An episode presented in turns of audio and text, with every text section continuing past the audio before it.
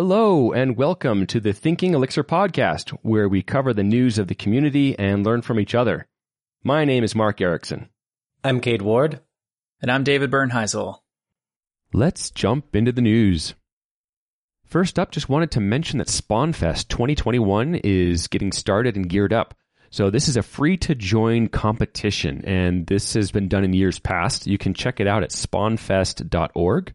There's a link in the show notes where you can go check that out but it's kind of like a hackathon contest where you can enter alone or as part of a team up to four people.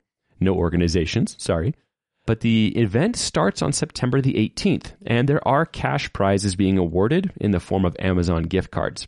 This is in September, so if you want to get involved, this is a time to start getting your team together, figuring out what you're going to do. You have 48 hours to work on the project once it kicks off. So it's kind of like an intense little competition. Check out the website for details. There are judges, and this has been a fun thing in years past, so check it out.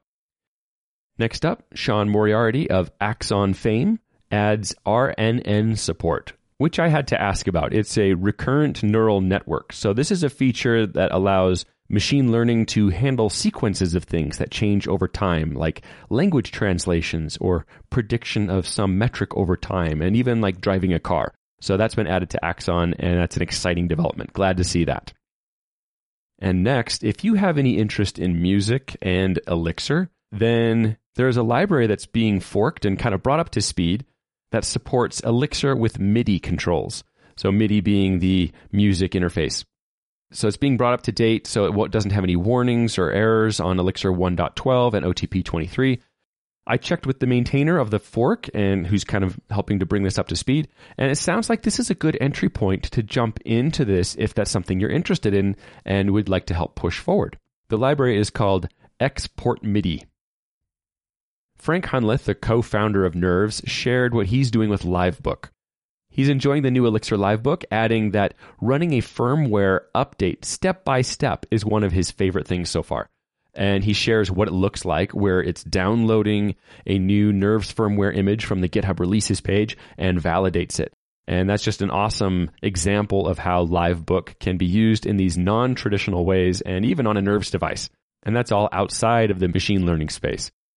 Another Nerves update Frank Hunleth shares that Erlang and Elixir is now running on a RISC-V Beagle board, the Beagle 5 or Beagle V. I'm not sure how you pronounce that.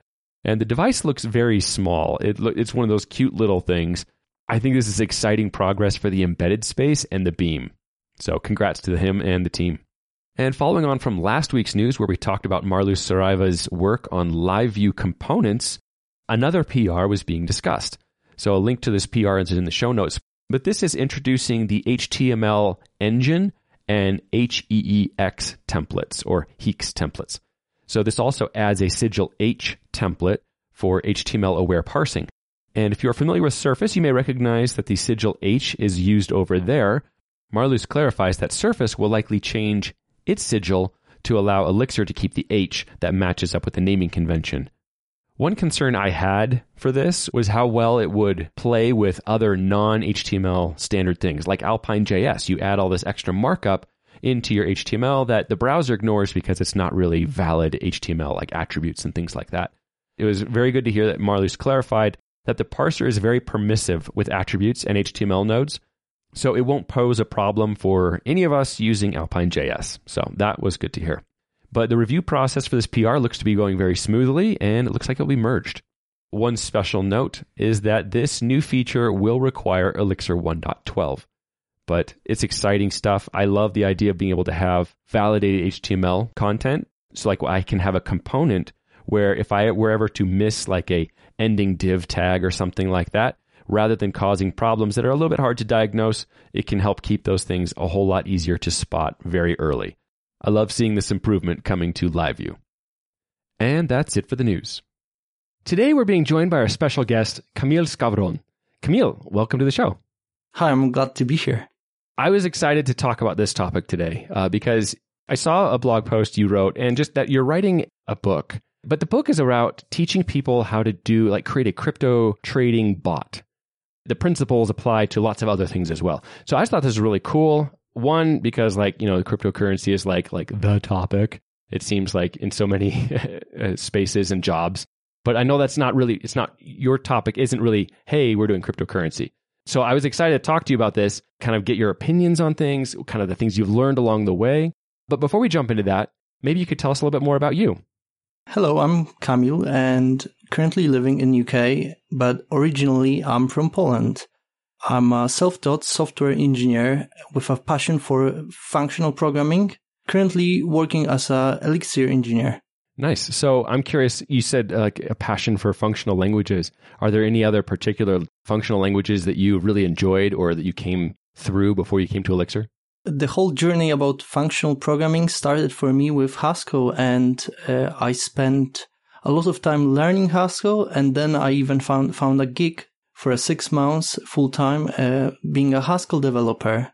Just by the way, it went terribly wrong, but you know, lessons learned on the way and uh, you know, I, I learned from it uh, and functional programming, but very practical, like in the Elixir spin on it is something that I personally prefer. Is that the kind of the dynamic aspect of Elixir versus like the static typing? Not only that, but also very pragmatic. So, for example, half of the time that you spend in Haskell is basically resolving the types one library is using specific type system and the second one is using different one and how to convert one to another just to make a simple database query. And even the Rust takes on that is much easier to handle than Haskell's ones. I was a little bit discouraged by it.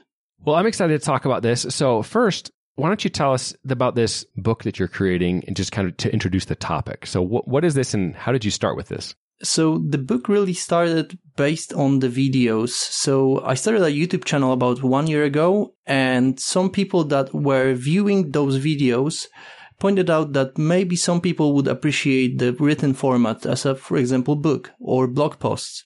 So I take on that challenge without really understanding how much effort this needs to be put into it. but in general, the aim of the book and the videos as well is to showcase how real world programs could be written, like this real world engineering solutions could be written in Elixir and OTP. So when you finish reading the documentation on the Elixir website and you want to get the first job behind your belt, basically, so you don't know how all of those pieces work together, this books can kind of get you through that first hurdle and you can see how iteratively software is engineered in Elixir. I know the topic of crypto. I live in the Utah area. In this market, there's a number of companies who are working in the crypto space and using Elixir as well. And I know there's some just globally. And I always think that's interesting, you know, because uh, it's just a very hyped space right now. Maybe justifiably so, maybe not. Maybe it's a bubble. I don't mean to speculate on that, but it is a it is a topic that interests a lot of people. So when we talk about Elixir and cryptocurrency, a lot of times is Elixir is described as not fast, especially compared to like C or Rust. Uh, so it doesn't necessarily make sense to have Elixir code be like validating blocks in a chain or doing some of the hard computational solving problems. So where are you using Elixir here? I strongly believe in using the right tool for the job. And where Elixir thrives is basically the place which aggregates the data from multiple sources and pushes it to some computation engine which takes decision. And I took crypto because it's not really high frequency. So when we are talking high frequency is those are sub milliseconds trades. And those microsecond trades are not really applicable to cryptocurrency trading because there's just not enough liquidity there in the market. Hmm. Those are more for the stock trading, for example. But even past in my career, I've seen systems being built which are aggregating like tens of thousands of input data points per second and sending that onwards to C++ models that will make decisions to take the trade or to drop it. Yeah, that's a good point. In the stock world, people pay a premium to have their servers physically closer to the official exchange's servers. So like you're paying a premium to have shorter cord, right? Just to, because it's the speed of light, you're really getting down to like the nanoseconds. And when you're talking about the current crypto markets, you're right. Like the, the liquidity isn't there. The, it's not happening that fast. I think it's a great place to start playing. And really, you know, even if I want to use the same logic and everything you're laying out here, and if I want to use that for doing stock trades, they can be done a little bit more how, according to my algorithms, what I want it to do. I'm not working at that level of speed either. Uh, at least that's not the way I'm thinking. So then do you think Elixir works well then for this solving this problem where you're aggregating data and at the speed that you're talking about? I think Elixir is well suited to those kind of problems because it allows us to easily make concurrent systems. And the trading systems are really concurrent. You are doing trades on multiple symbols in the same moment, splitting your budget between multiple trades. And all of that is easily observable because of the how Erlang and Elixir languages are working and all of the internals and all the toolkit around those languages allows us to easily introspect that and make sense out of that. So when we're talking about the, a trading bot, like what are some of the features that you think are important and that maybe in your YouTube channel or your the book that you're saying these are the features we're going to build out? Kind of walk us through that. So when you're building the trading system, you need to focus on two parts: uh, ingestion of data, the data from the exchanges that of the current trades that are happening, as well as making some sense out of that data to take trading decisions.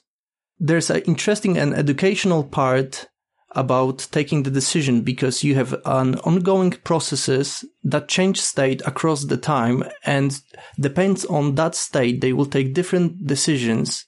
If i understand what you're saying it's like the idea that i can have like a gen server maybe set up to track and make decisions around a specific symbol. And it's keeping a, a, a running history and as it accumulates data and ongoing state it might make different kinds of decisions. Is that right in general, trading strategy again splits into two different steps. One, you accumulate data inside Gen server. And when the time is right and you are happy about the data and, the situation on the market, you are taking that bet. You are making a buy order. And then you again track the incoming data and make a decision where you want to sell. So it, for example, it will increase for a long time and it started to fail and then you sell.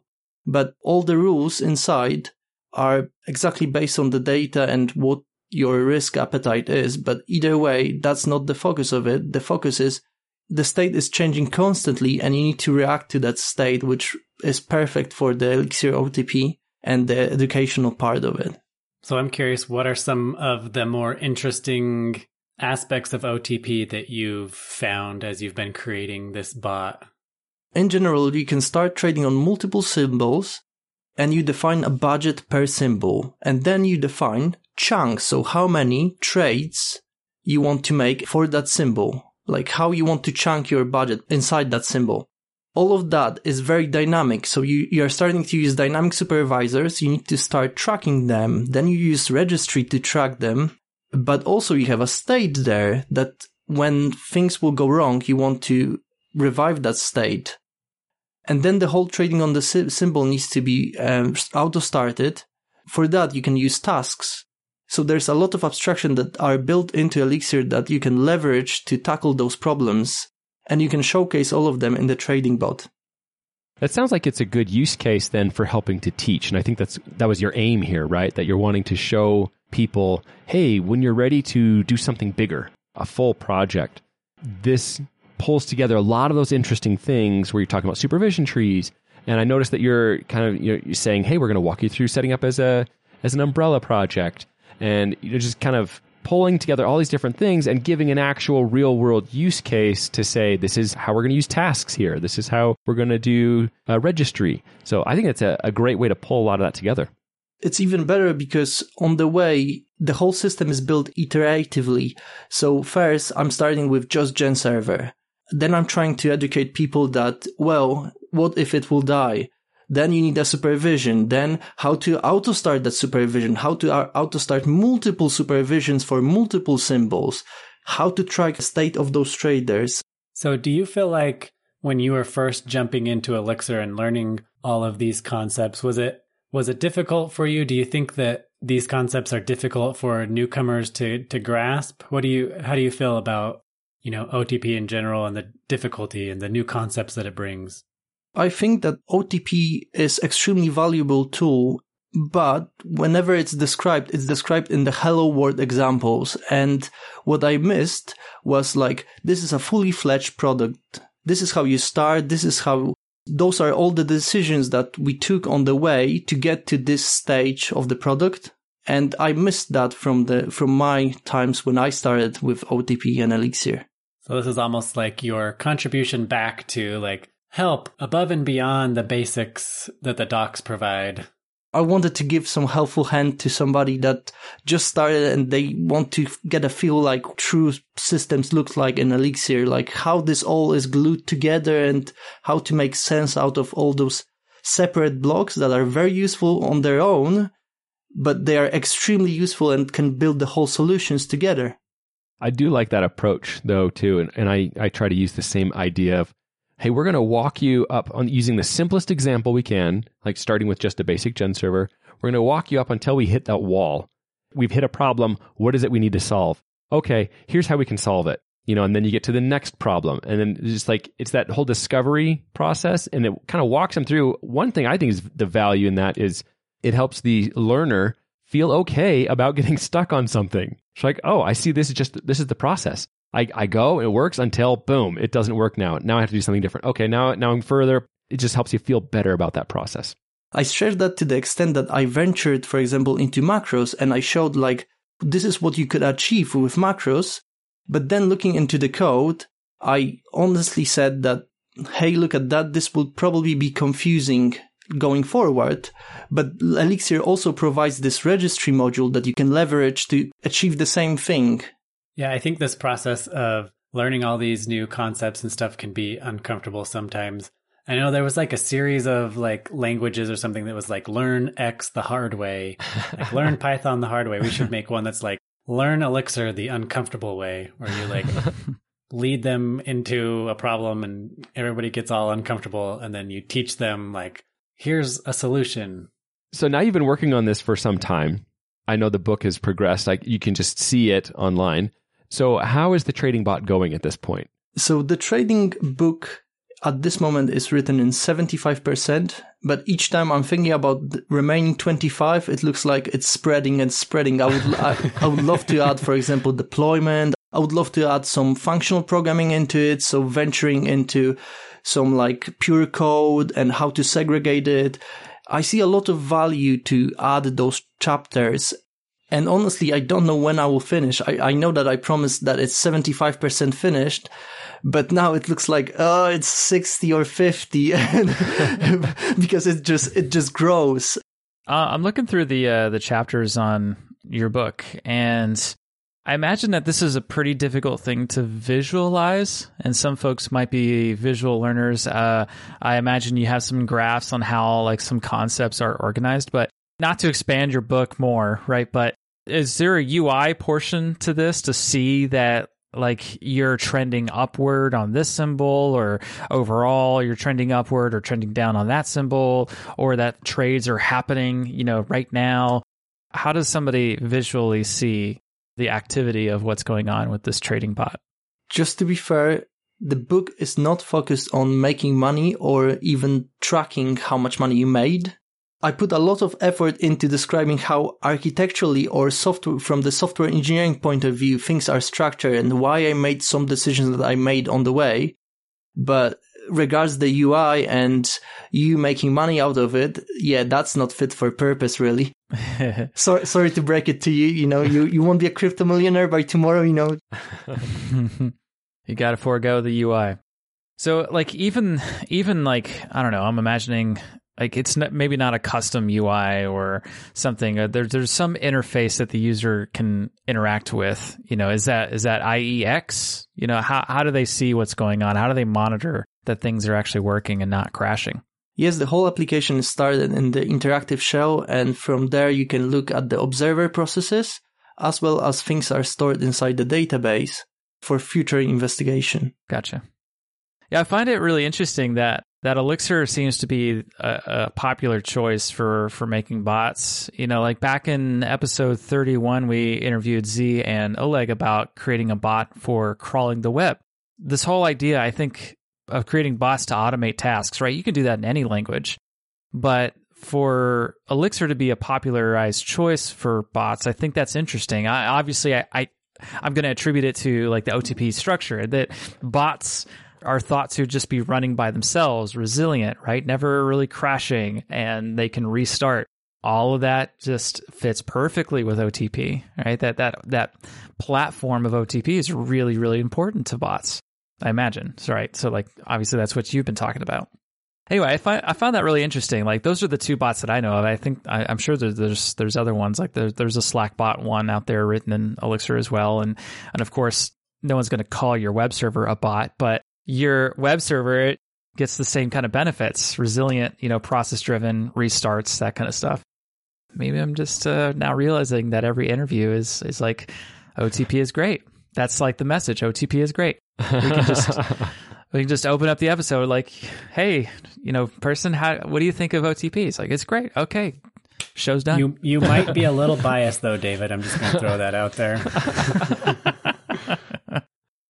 I want to encourage people to check out your book online and you can see just the table of contents. And one of the things, just like looking through it, I noticed like you're saying, hey, we have this whole chapter four is on mocking the Binance API.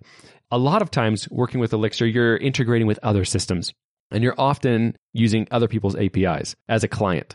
And so just something like this is really handy to just kind of walk people through how do we mock out an API because I want to be able to run my tests, but not having my tests hitting this external API all the time. My tests will intermittently fail or they'll be slow or I'll get banned or blocked. I also think it's kind of a fun idea. Like even if, you know, you're not designing this as a trading bot for wealth creation, you know, that that's not the goal.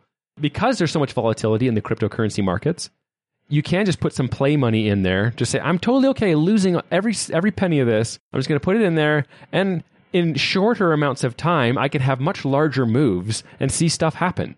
So that that's kind of a fun place to play, I think. Absolutely. Also, the whole system is built so you can create your own trading strategy. As you learn, you can create your own trading strategy, which could be beneficial financially.